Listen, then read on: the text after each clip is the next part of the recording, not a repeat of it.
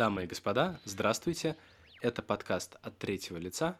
Меня зовут Николай, и мы сегодня говорим про кино. А если говорить точнее, то говорим про кино об изоляции, потому что волею судеб мы все на ней оказались. Здравствуйте, меня зовут Максим Жарков, и сегодня я расскажу вам о человеке на Луне. Но вообще изоляция, она очень часто в искусстве, в принципе, используется для того, чтобы подчеркнуть э, напряженность между людьми. Это сартровская еще такая штука, mm-hmm. да, у которого есть э, за закрытыми дверьми произведения, где э, это, по сути, такая э, комната с людьми, которые вроде как друг другу были близкими, но это их mm-hmm. персональный ад для каждого. И этот прием yeah. очень часто используется. Но вообще, если ты хочешь показать обостренный конфликт, перенеси людей в замкнутое пространство или какое-то пространство, mm-hmm. откуда нельзя выбраться. Поэтому, по сути, любой фильм про постапокалипсис — это фильм про изоляцию, мне кажется. А, даже какой-нибудь «Безумный Макс», который весь про дорогу и путь, он все равно про состояние такой невозвратности, потому что вообще, мне кажется, в человеческих мозгах, а, для человеческого ума, куда-то а, переместиться, возможность иметь, да, куда-то переместиться, это уже такая огромная свобода, которая позволяет избежать каких-то проблем. Там спрятаться, да, от опасности, сменить образ жизни и так далее – а когда это фильм про Землю, который настал какой-нибудь ядерный или экологический каюк, а, там это всегда изоляция. Там вот как в фильме «Дорога», например, или mm-hmm. «Побег из Нью-Йорка» в каком-то смысле, наверное, тоже. Ты сказал про Сартра, я вспомнил про Бунуэля, э, про его этот ангел-экстерминатор. Там сюжет тоже, по сути, собирается... Э, по-моему, там из высокого сословия довольно люди собираются дома потусить, вот, но в итоге там, там, ну это, опять же, сюрреализм, там нет никакого объяснения этой ситуации, но они просто не могут выйти в какой-то момент из дверного проема. Ты вот сказал про Сарта, я подумал, что, блин, окей, типа, интересно, это, наверное, оттуда все идет. Ну, откуда идет, это довольно сложный вопрос. Все-таки камерные произведения были всегда. А, просто вопрос в том, для чего и как они используются. То есть камерность, она же не обязательно предполагает малый жанр, да, это может быть и что-то глобальное, а может быть просто средством э, такого интенсификации какого-то конфликта.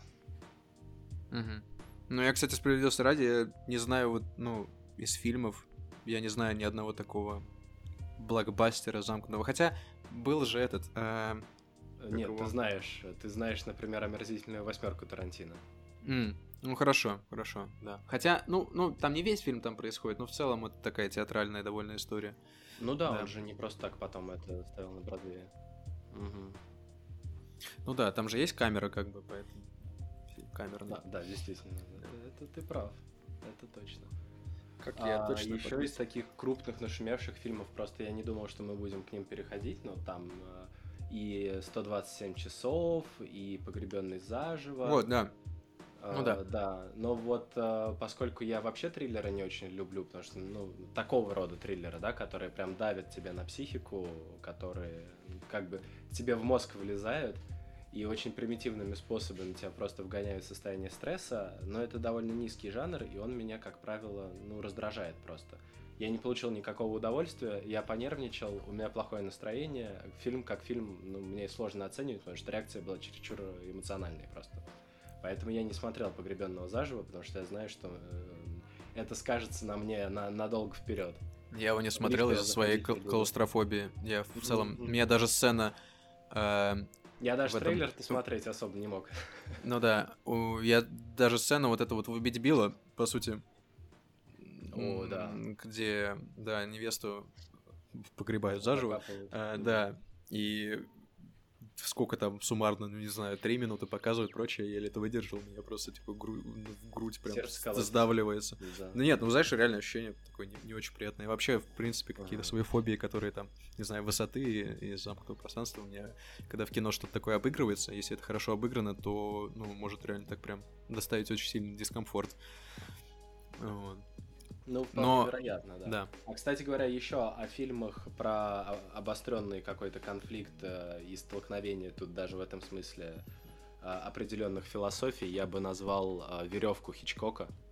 Угу. Это фильм, да, где такая стандартная достоевсковская история, один Раскольников, который хочет совершить злодеяние просто чтобы проверить силу своей воли, э, убедить себя и своего такого последователя в том, что э, морали нет, и они специально убивают. Вот я, кстати, забыл, кого хозяина или. Короче, они убивают человека, запирают mm-hmm. его в ящике и э, принимают званный обед. А, все, я вспомнил, я вспомнил, я вспомнил, я вспомнил. На. Короче, они убили своего друга, и в его доме э, принимают гостей, э, mm-hmm. при этом накрыв стол на ящике, в котором лежит его тело. Mm-hmm. И детективный сюжет безумно камерный. Это даже не только эксперимент в плане э, камерного пространства, это еще обыгрывание такого э, и театрального, и даже, я бы сказал, ситкомовского э, формата съемки, когда большая часть действия захвачена э, одноплановой камерой. И это, ну, как Одноплановый, в смысле... А, я понял, ну да. Окей. Да, да, да. Как, ну, просто один план взят, и они передвигаются в пространстве. Там такая гостиная, ну, грубо говоря, моя прекрасная няня или счастливый вместе. Что-то такое. Но только действие отнюдь не такое вот э, лубочно веселое.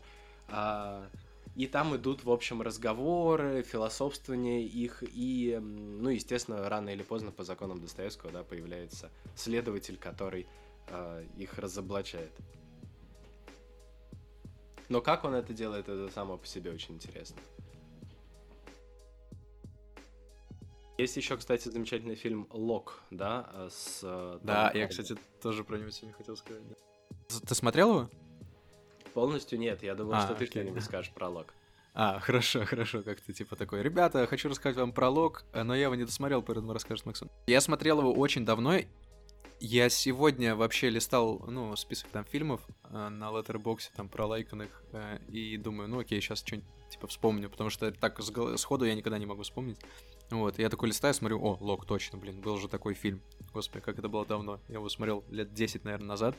Вот, когда еще вообще впервые задумывался о том, как э, типа поступить в киношколу, как это все mm-hmm. делается, прочее. И там был, грубо говоря, там, ну есть такая тема, что если ты хочешь, э, естественно, все начинают с короткого метра, когда пытаются что-то снимать. Э, и э, чаще всего это тоже какие-то истории такие замкнутые, ну, то есть, mm-hmm. где, скорее всего, там один-два персонажа, какие-то, ну, небольшое пространство, ну, потому что, опять же, дешево, и у тебя надо попрактиковаться, прочее. Ну вот, да, ну, в общем, я как-то наткнулся на этот фильм в плане того, что, типа, вот посмотрите, в плане того, что как можно использовать, ну, я не знаю, э, если вот до этого фильма мы обсуждали, э, где там пространство, это там дом, в основном, да, и там много разных героев, тут просто э, машина, Том Харди и довольно очень классная семейная драма, которая разыграна вот на протяжении его путешествия с точки А в точку Б.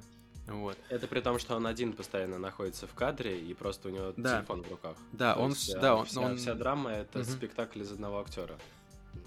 Как бы это сказать, есть такая система противовесов, э, как весы, где э, чем больше режиссера, тем меньше, как правило, актера. И мне кажется, феномен э, вот такого очень замкнутого кино, мега камерного, как Лок, как 127, как вот такого рода фильмы, как Веревка Хичкока, заключается в том, что когда у режиссера ограниченные возможности работы с пространством, просто потому что mm-hmm. пространства мало, это открывает потенциал актера. Да, да, но и при этом ты начинаешь в этом пространстве, ну, как режиссер, ты начинаешь уже э, то есть ты знаешь, что тебе не с чем особо поиграться, и ты используешь э, все свои при, э, приемы, которые у тебя вот есть, ограничения, mm-hmm. не знаю, по максимуму прям вот вообще. То есть глобально, да. Э, да, изоляция в кино используется для обострения, потому что, ну, это как э, mm-hmm. спрессовать, это как э, какую-то эссенцию вывести, да, убрать вообще все лишнее и сделать единый такой монолитный спрессованный блок из актерской игры и режиссерского метода. Вот, например, кстати, советские телепостановки, телеспектакли такие, да, они же очень бедно сделаны в плане операторской работы, в плане эм, эм, бедно не в том смысле, что вообще бедно в прямом смысле, потому что бюджет был почти нулевой, потому что не было возможности ни пролета камеры делать, ни субъективную камеру. В общем, бюджет условного Рязанова очень сильно отличался от бюджета условного Бондарчука. Это очевидно, мне кажется. И, эм, кстати говоря, вот э, я недавно смотрел телеспектакль по обыкновенной истории Гончарова. Там играет Казаков и Табаков молодые. Ну, это просто что-то невероятное. И я сидел, смотрел, у меня было полное впечатление, что если бы у фильма был какой-нибудь огромный бюджет, большущие декорации, ну вот как сейчас любят ставить классику или исторические фильмы про 19 век, а, всякими рюшечками, э, работой художника отвлекается э, зритель от, ну, никакущей, как правило, актерской игры. А здесь наоборот. Они, если бы стояли в майках-алкоголичках и в семейниках посреди пустой э, сцены, они бы все равно смогли сыграть это так, как нужно. Просто mm-hmm. завораживает, камера стоит, не двигается, и ты смотришь в лица, и ты следишь за мимикой. Это уникальный опыт кино, но mm-hmm. глобально вопрос, насколько это кинематографический опыт, да, то есть если э, на минимуме все средства выразительности кино как изобразительного искусства. И вот, mm-hmm. кстати говоря, один из самых потрясающих фильмов про изоляцию, который я вообще знаю, такой разрушающий грустный, уничтожительно страшный. Это гараж Рязанова. Ну просто это вот такое вот э, лицемерие позднесоветского маразма, да, напоминающее то, что вокруг нас сейчас происходит, когда э, все как бы стараются соответствовать образу там члена партии примерного, но на деле это уже вопрос только о том, кому достанется хоть немножечко за, за все эти старания, за то, что они в маске всю жизнь ходят и несчастные живут. Ну хотя бы вот этом гаражном кооперативе билетик. И мне кажется, что концовка, когда протягивают несчастливый билет проспавшему весь фильм э, герою, да, его Рязанов, по-моему, сам играет, если мне не изменяет память.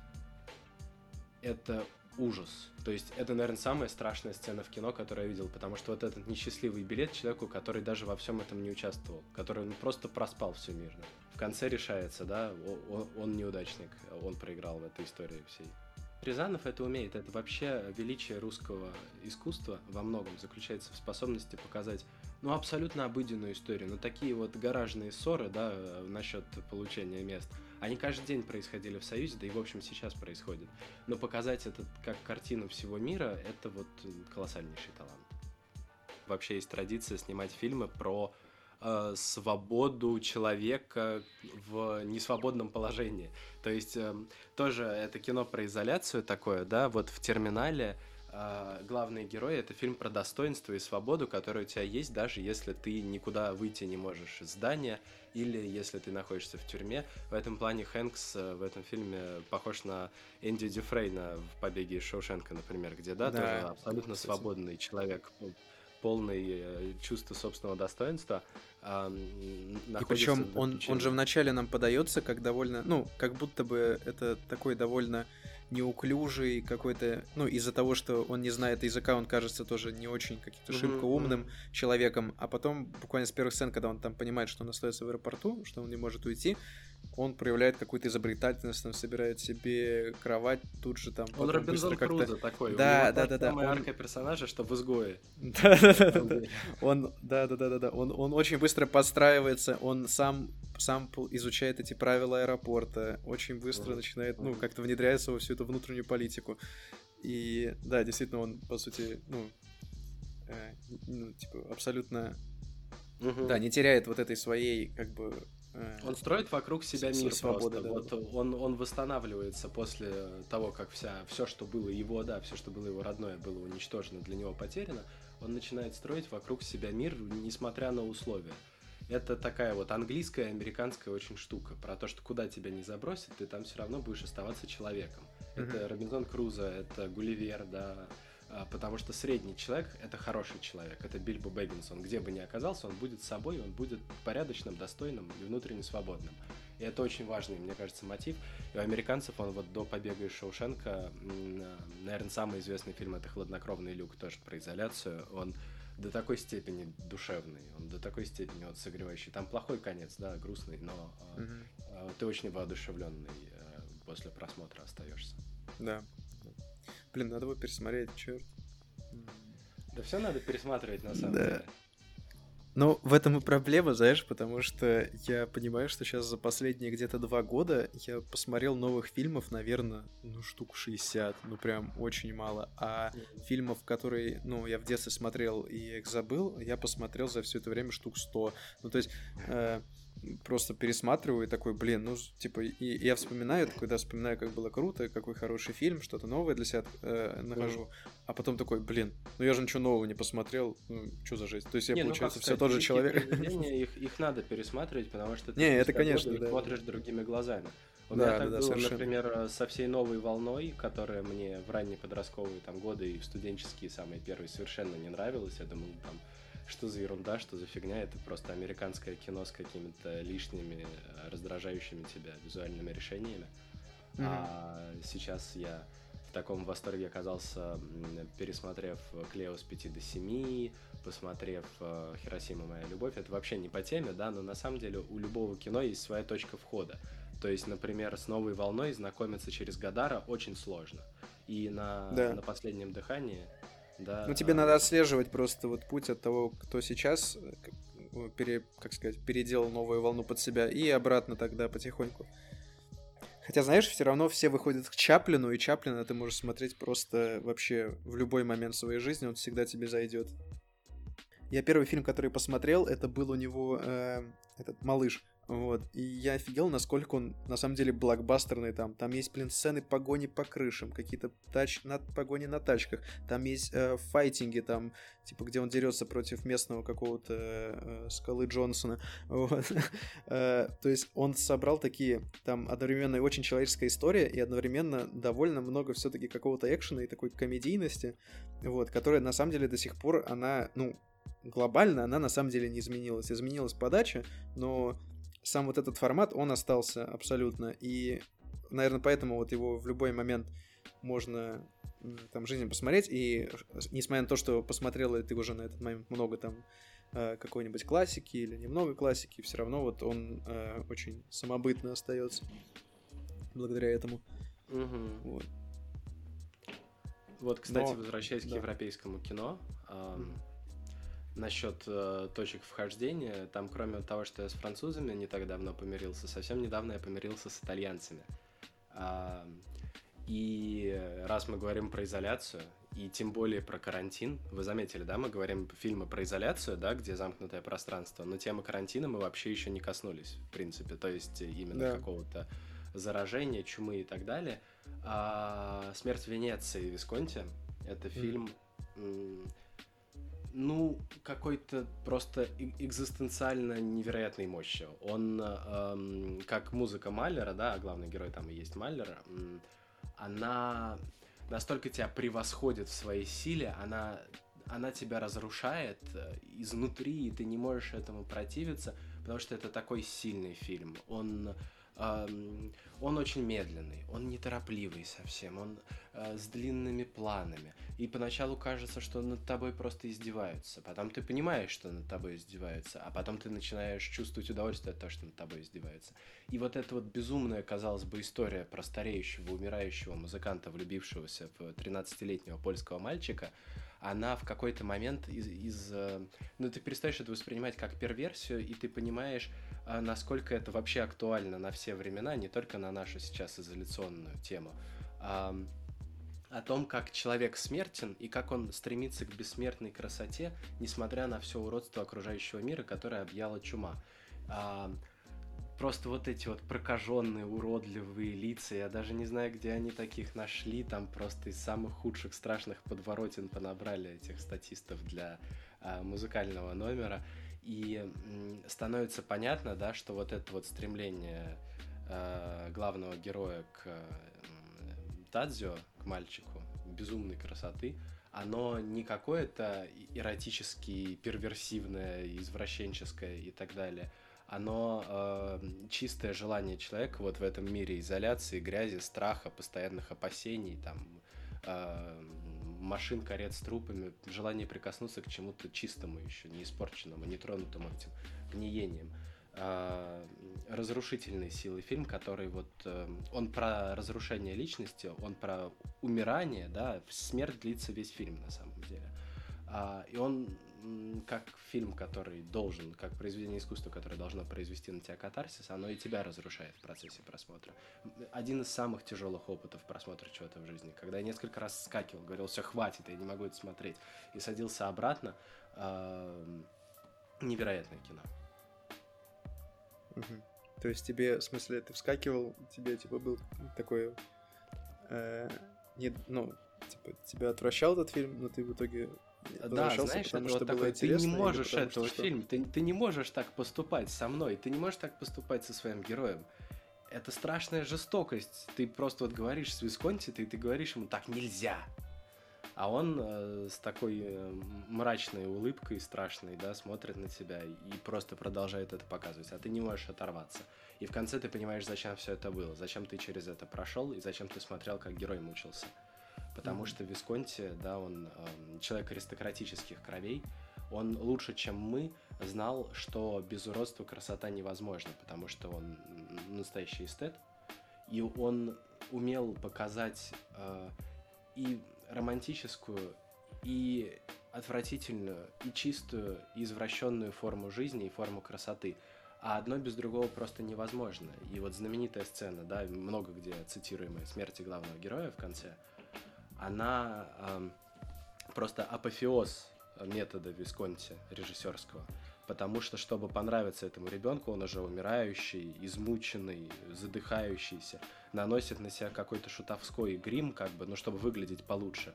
Он выглядит как такой, ну, ну, Пьеро заплаканный, у него течет эта тушь от пота, у него смазанные э, побеленные щеки, какая-то дурацкая помада на губах и он э, умирает вот в этом виде, и маска на его лице, она похожа одновременно на маску Пьеро, на погребальную маску, и вот на какое-то вот что-то совершенно уродливое, неправильное, то, то, как Висконти видит смерть, потому что смерть действительно, она э, с точки зрения красоты ужасна. Смерть не может быть красивой.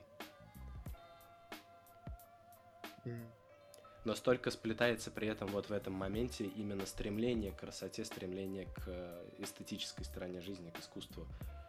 А, мне кажется, вообще изоляция должна нас подталкивать к тому, чтобы тот опыт жизненный, который мы упускаем, а, когда мы сидим дома, когда мы не вырываемся, когда мы предоставлены самим себе, мы должны как-то учиться это переживать внутри себя, чтобы сердце не зачерствело. Вот так вот. Я, я понимаю, что я говорю ну, я, очень я, пафосные вещи. Я, я переведу на русский язык. Это когда вот у меня аллергия, и э, я весной вспоминаю, каково это вообще дышать зимой свободно. Как это хорошо. Почему я всегда не дышу? Надо больше дышать, впускать в себя эту жизнь. Вот я, я правильно же ну, в целом правильно, только в плане вот э, дыхания э, метафизического, понимаете, коллега, метафизического дыхания. Так, так, Это так, надо, так. чтобы к тебе подошел подошел умерший э, гей-коммунист э, из аристократической семьи, режиссер э, Висконти, и очень сильно ударил тебя в нос, чтобы у тебя он открылся. То есть это не зима должна настать, это тебе должны дать в нос. Угу. Я понял, хорошо. Мне нравится. и Ньютону. Дам нос.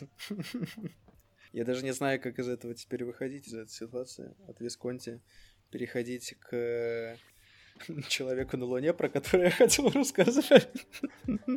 А я не, я не вижу проблемы в том, чтобы переходить от Висконти. То есть тоже... Э, э, Ты тоже хочешь сказать, что он, он классический, он такой же, типа, лег... Э, э, приятный, как и Чаплин, да, то есть, типа, в любом возрасте, в любой момент. Я хочу сказать, что... Висконти, «Смерть Венеции», да. Если бы все фильмы были такие, как «Смерть Венеции», то либо мы бы все преисполнились... То фильмов бы не было. Что проживали бы на триллионах, триллиардах планет, а, либо просто кино бы перестали смотреть, потому что человек не может все время стремиться к тому, чтобы его уничтожало искусство.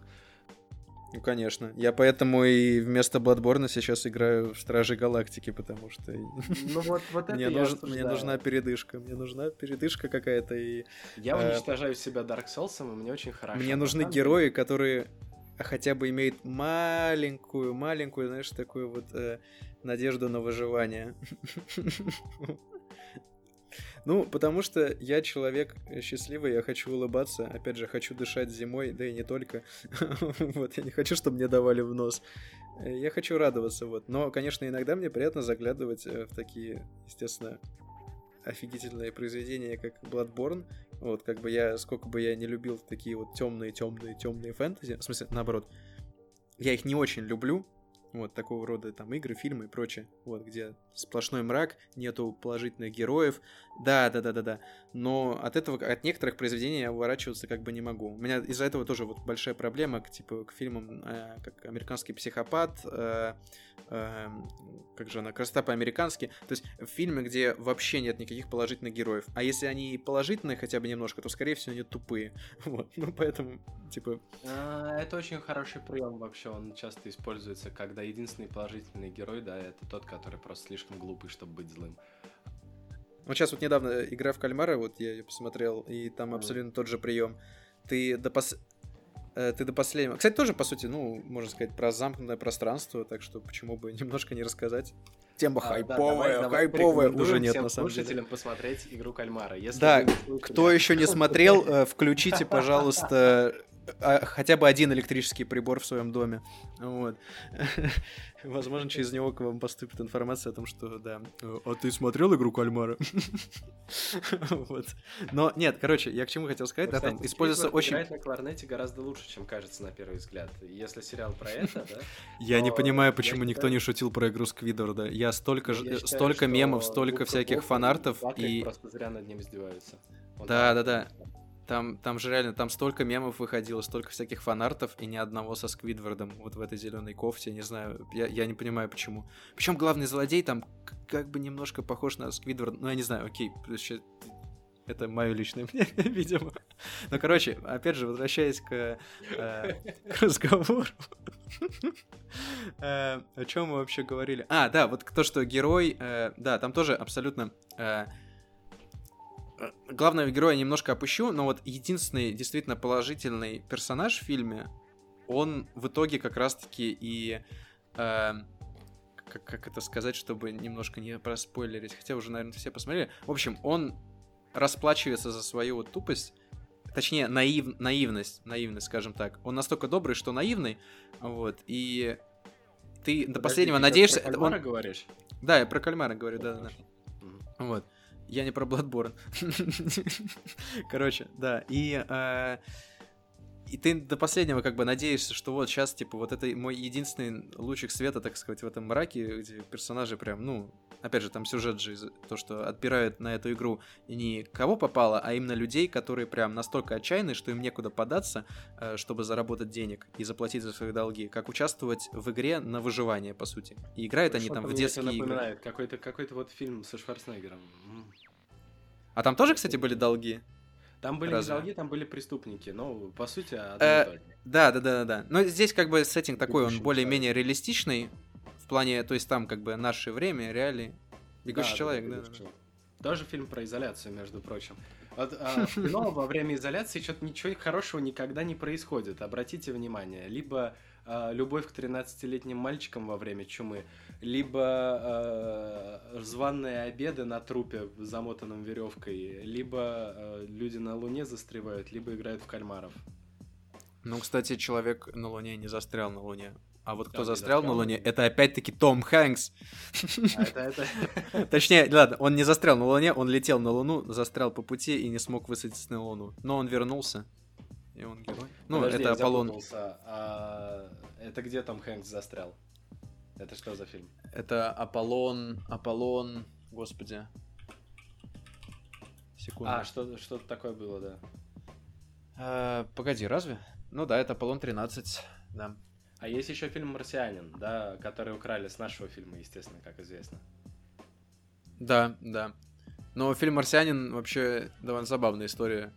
Как он получился, по сути, э, написан по книге, которая написана при помощи людей, которые советовали автору этой книги, как решать ситуации, в которые попадает главный герой.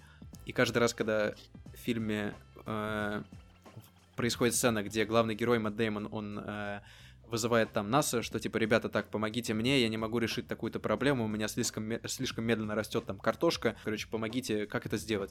Вот, и НАСА там показывает кадры, как они там собирают свои лучшие умы, там бла-бла-бла, чтобы решить эту проблему и помочь ему спастись. И вот каждый раз, когда такой кадр проскакивает, это на самом деле э, по сути, комментаторы на Reddit или где он там, на каком-то форуме, где автор спрашивал, ребят, как можно, как можно решить эту проблему научно, вот, это, по сути, да, он так, э, они так, таким образом составляли этот сюжет и в итоге стали в фильме э, всякими там, программистами, учеными. В принципе, NASA. все должны быть в НАСА. Ну да, да, да. Но именно из-за этого фильм страдает, а, опять же, от такой какой-то очень ну, не тупости, но там некоторые моменты ты просто смотришь, это превращается в какой-то... Ну нет, это просто фарс какой-то немножко превращается, там, ну, в какой-то момент даже доходит до того, что там, типа, в конце ему там говорят, он там не может долететь, типа, до э, там станции, которую там должна подобрать, точнее, до корабля там, когда он уже с Марса там почти выбирается, и, и он такой типа, а, ну я сейчас возьму, проткну свой скафандр и выставлю руку вперед и полечу как Супермен. И да, в общем. Это было в Love, Death and Robots э, от Netflix. Да, но там это... Ой, блин, это вообще какой-то странный сюжет. Это вот самая моя нелюбимая серия, наверное, в да, Love, Death and Robots. А мне понравилось. Ты про то, как э, женщина, типа, от... отрывает себе да, руку, чтобы да, оттолкнуться да. от чего-то. Ну, типа, блин, это... Не знаю, это очень странная история. Ну, то есть, мне она, опять же я не она... уверен, что это так работает, но мне кажется, что это классная история. А в конце она... вот эта вот э, ирония, когда она сидит с оторванной рукой на, на корабле, куда смогла вернуться, mm-hmm. и а, обращается к ней человек, который ее, ей пытался помочь по камлинку какому-то, да, он говорит, uh, uh, do you need helping hand? Да, да, да. Ну и серия называется Helping Hand, по-моему, да, да, да, да. А, да, да, да. Да. Нет, она сама по себе такая история, это, по сути, такой маленький анекдот, и длится там, по сути, три минуты, но, блин, она мне немножко показалась такой чернуха ради чернухи. Ну, типа, чувак придумал такую сцену, ре, ну, реализовал, но я никакого посыла в этом вообще не увидел. Ну, то есть, это такой ну, слушай, реально анекдот просто. робота не везде есть посыл. Не, не, ладно, не посыл, да, это пафосный про Шоколаклу, который живет в какой-то египетской заброшке. Шоколакла? Ну, Дракула, там гигантский был вампир. А, да, да, да, да, да. Да. Мне все время казалось, что это пирамида. Ну, да, я, я на самом деле, да, про посыл я зря сказал, по сути, да ни в одной там серии особо нет, это просто такие красивые, э, рассказанные очень какие-то коротенькие посыл истории. есть только в, лучшей серии про йогурты. А, да, или, или в, господи, э, Зима Блю тоже. О, о да, конечно, да, история. да, да. Это то, ради чего вообще этот проект существует, да. Угу. Это гениально, там даже и говорить не о чем. Кстати, вот изоляции в этом, ну, я не знаю, можно ли это сериалом называть, в этой антологии тоже очень часто пользуются. Например, в той хоррорной серии, где а, в петле времени оказался человек э, со своей погибшей какой-то возлюбленной, да, которая на самом деле, ну, не, мягко говоря, не так им кажется. Топливо для, для эротических кошмаров.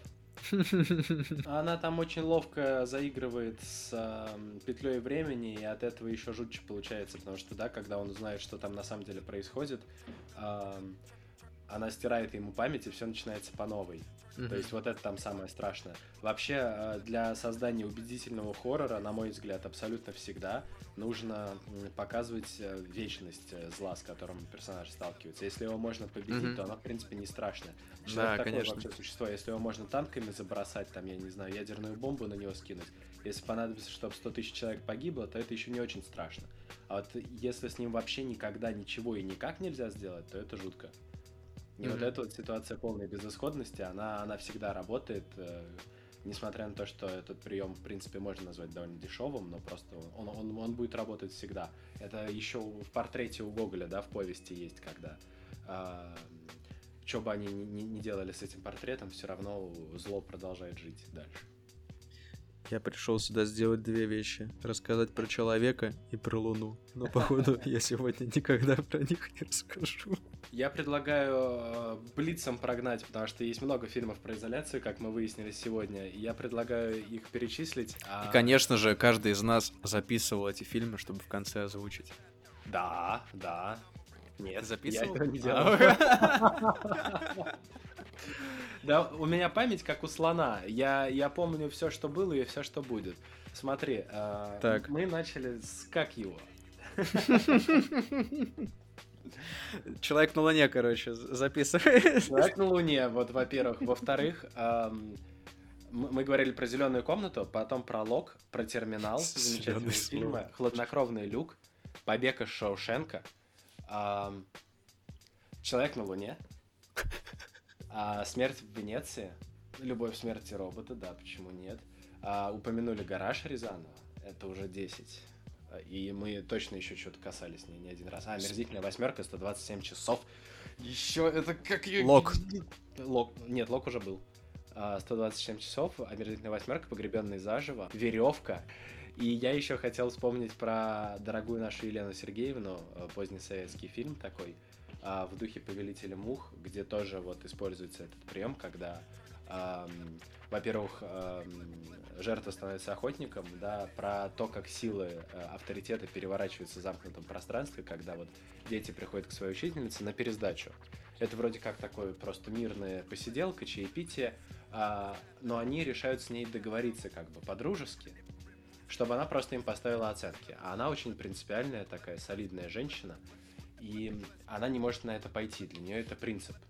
А дети понимают, что они в замкнутом пространстве с ней, и она им ничего не может сделать. Они начинают ей сначала откровенно угрожать, потом просто уже нападать на нее, она от них запирается в ванной, и они захватывают квартиру, и они тут становятся главными. Это вот история про перехват инициативы в духе, как я уже говорил, Повелителя Мух. Тоже такой вот э, советский триллер. Вообще интересно было бы как-нибудь поболтать про советские триллеры поздние, именно поздние 80-е годы. Было снято несколько таких фильмов, которые на самом деле жуткие. Например, есть фильм «Плюмбом» или «Опасная игра». Он прям вот э, тоже такое опустошающее, жуткое чувство оставляет, потому что это психологическая история. Это не просто там какой-нибудь маньяк или какой-то убийца, это история деградации личности, которая была очень актуальной в конце 80-х. Для меня главный советский триллер — это заставка «Вид». Это разве советская еще? Мне казалось, что это тоже 90-е. Я не знаю, но она ужасная. В плане ужасающая. Если она не советская, то кто виноват? Еще один фильм, который я вспомнил из польского кино. Есть фильм «Канал» про Варшавское восстание во время Второй мировой войны. Это 58 года фильм Анджея Вайда. Там группа партизан, которые пытались поднять восстание в Варшаве во времена нацистской оккупации, а, оказываются в, ну, собственно, канализации под городом, и их оттуда пытаются вытравить, они там пытаются пробраться. Это такая история э, очень сложная э, с точки зрения морали там и, ну, в общем, обоснованности, обусловленности их поступка, стоило ли это восстание, стоило ли пробираться через ад вот так вот э, под пулями, теряя людей, когда в результате Варшавское восстание, как известно, ни к чему не привело. Mm-hmm тоже это, ну, изоляция там чувствуется с этими давящими стенами сверху, а, а, с светом. Это а какого года этот фильм? Потрясающе. 57 или 58 Ага. Я помню, смотрел фильм тоже о Варшавском восстании. А, от, э, нас было в универе вторники э, э, Марика Бедзинского, это наш препод по монтажу. Э, вот, и он а, в какой-то момент такой, ребята, короче, посмотрите хорошее польское кино, короче, вот, э, основано на реальных событиях, Варшавское восстание, все дела. Я считаю, этот фильм гениален. И показывает нам фильм 2014 года, что-то такое. Mm-hmm. В общем, там все настолько плохо, что там есть сцена, где бегут, а, собственно, так сказать, восстающие, ну там парочка, парень с девушкой, они бегут под градом пуль, и в какой-то момент он ну, точнее, девушка бежит одна, парень за ней выбегает, и он ее хватает, и они начинают целоваться под градом пуль, а пули, ага. они образ, образуют э, сердечко такое О, своими... Э, они типа завив... завихряются так вокруг них и образуют, образуют сердечко. И это при том, что в фильме присутствуют сцены, где идет э, типа бомбардировка останками, то есть людей, человеческих останков. То есть там в какой-то момент Ты не понимаешь, закидывают. это долгоиграющий Я... проект, долгоиграющий. Я, я просто офигел от этого фильма. Я реально... Причем в него денег явно вбахано очень много. Но вот эта сцена, про которую я сейчас вот сказал, э, с, ну, не про завихрение пуль в сердечко, а вот вторая, она, блин, она выглядит реально, ну, типа, ужасающе, действительно, но э, смысла это и не придает. Вот, но, но реально, типа, очень дорого, богато, но да, ну удивительный фильм, конечно. Бывает и так. Ну так э, в том. Я так понимаю, это просто вот ремейк того фильма. Про замкнутое пространство, что можно добиваться сильного эффекта, не прибегая к пошлым приемчикам. Конечно. Да, я вот хотел сказать, я в какой-то момент потерял вот эту мысль, э, но я вот сегодня был в Третьяковке, э, вот, и, и там есть, в общем, художник, зал с художником Перов. Вот, у него очень много картин. Я не знаю, ну, в принципе, на многих картинах я такое замечал, что вот а, есть какое-то действие, а, которое находится вне картины. То есть вот у Перова, например, есть несколько картин, там «Птица лов» или «Рыбак», или, например, картина у него... А, сейчас, а, она утонувшая или утопшая, ну как так называется, там, э, по сути, э, на берегу Невы там сидит э, мужчина, который вытащил вот женщину там, ну, которая уже умерла, вот, из пруда, и он сидит так, покуривая трубку. И вот у него несколько таких картин было, и я наткнулся на мысль, что это очень классно, то, что все действие, оно вынесено за кадр картины, и ты ты не смотришь, например, на рыбака, который ловит рыбу, он поймал ее и радуется, он, ты его видишь в момент вот этого э, как раз действия, но ты видишь его эмоции, как он напряжен, как он ожидает, вот. Или вот э, с утопшей там э, тоже ты это уже момент со стороны горя произошедшего. Да, да, да, да, да. И вот да. И вот ты как раз, ты додумаешь, ты либо знаешь, что произошло, ну, иногда это довольно очевидно, да, там произошла смерть или что-то такое, ну, или достраиваешь картину там до себя, я не знаю, может быть, рыбак выловит крупную рыбу, может, большую. И вот с камерным кино, по сути, происходит примерно то же самое. Ты какие-то такие вот большие, э, какие-то эффекты э, или... Э, какие-то большие события за кадром того, что происходит, ты достраиваешь в своей голове благодаря эмоциям, по сути, вот персонажей или каким-то визуальным приемам, которые да, использованы. Да, театральный эффект такой да. у фильма сразу образуется. Это возвращаясь к разговору про телеспектакли, о которых мы говорили. А можно взять еще случаи, когда это для философского кино, да, не побоюсь этого слова, очень хорошо подходит. Типа тех же самых клерков, которые сняты за 3 копейки и показывают довольно, на самом деле, глубокие человеческие, психологические, такие, ну, нравственные метания двух людей совершенно обычных для своего поколения, которых там интересуют как высокие и сложные вопросы, так и э, обсуждение фанатских теорий Звездных войн, да, там стоило ли mm-hmm. смерти. Ну, это в целом, да, поэтому понимаешь вообще, в каком мире они живут, что их, mm-hmm, ну, то есть, mm-hmm. какая текущая там культурологическая ситуация. Ясно, да. вот по этому магазинчику, да, прилавку, mm-hmm. в котором сталкиваются судьбы окружающих людей, не в каком-то пафосном сложном смысле, mm-hmm. а в прямом там заходит вот курящая мать, вот э, Джей и молчаливый Боб зашли. Ну, э, это же тоже прелесть.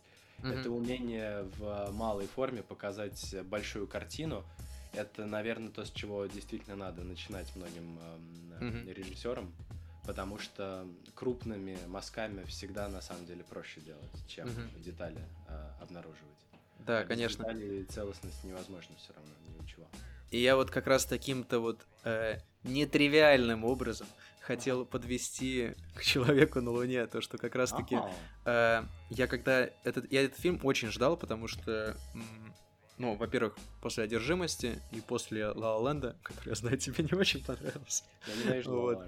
Да, но, тем не менее, Человек на Луне, опять же, одна из вообще моих любимых историй, там основанных на реальных событиях. Ну, собственно, реальная история. Вот. Э, и э, о Ниле Амстронге.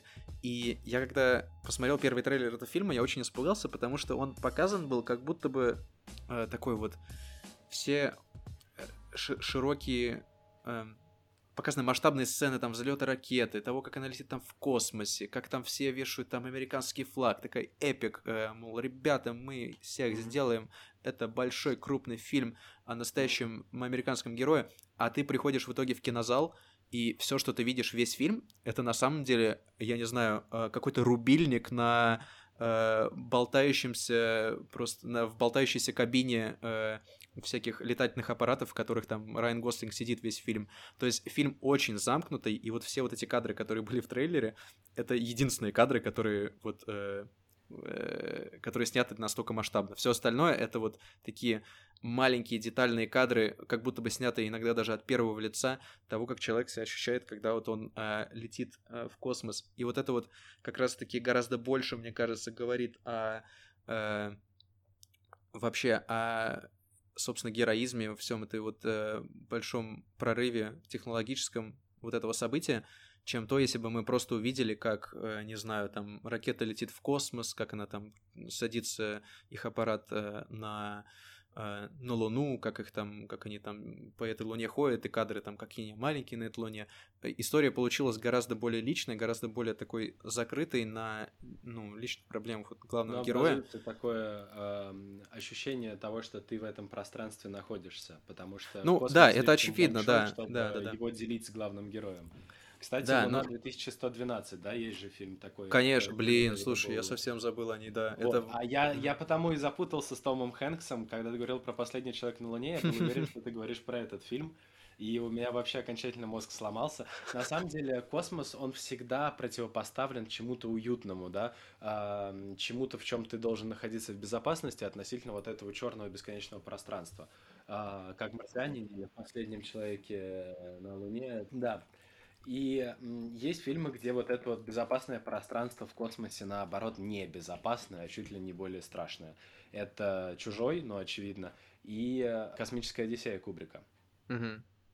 Где в этом э, глазе Хела 9000 э, точно такая же бесконечно холодная страшная пустота. А я очень люблю тему того, что прогресс губителен для человечества. И мне кажется, угу. что Кубрик как известный человек-ненавистник не мог э, этого избегать, когда создавал образ Хела, который тоже вот бесконечно холодный и создан человеком, и он больше, чем человек уже на, на, на момент даже вот, э, когда у него там не повредились мозги, и он э, еще на стороне главного героя и других членов экспедиции.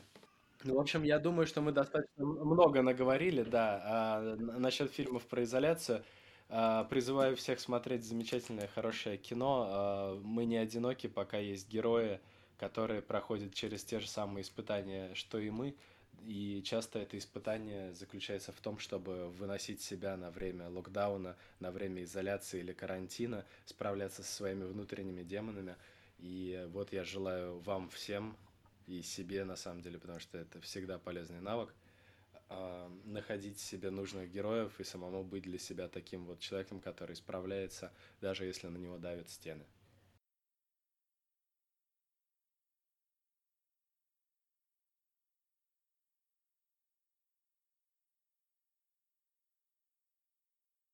Раз, два, три. Зачем ты это сделал?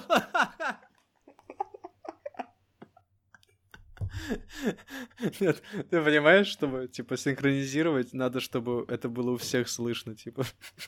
Ладно,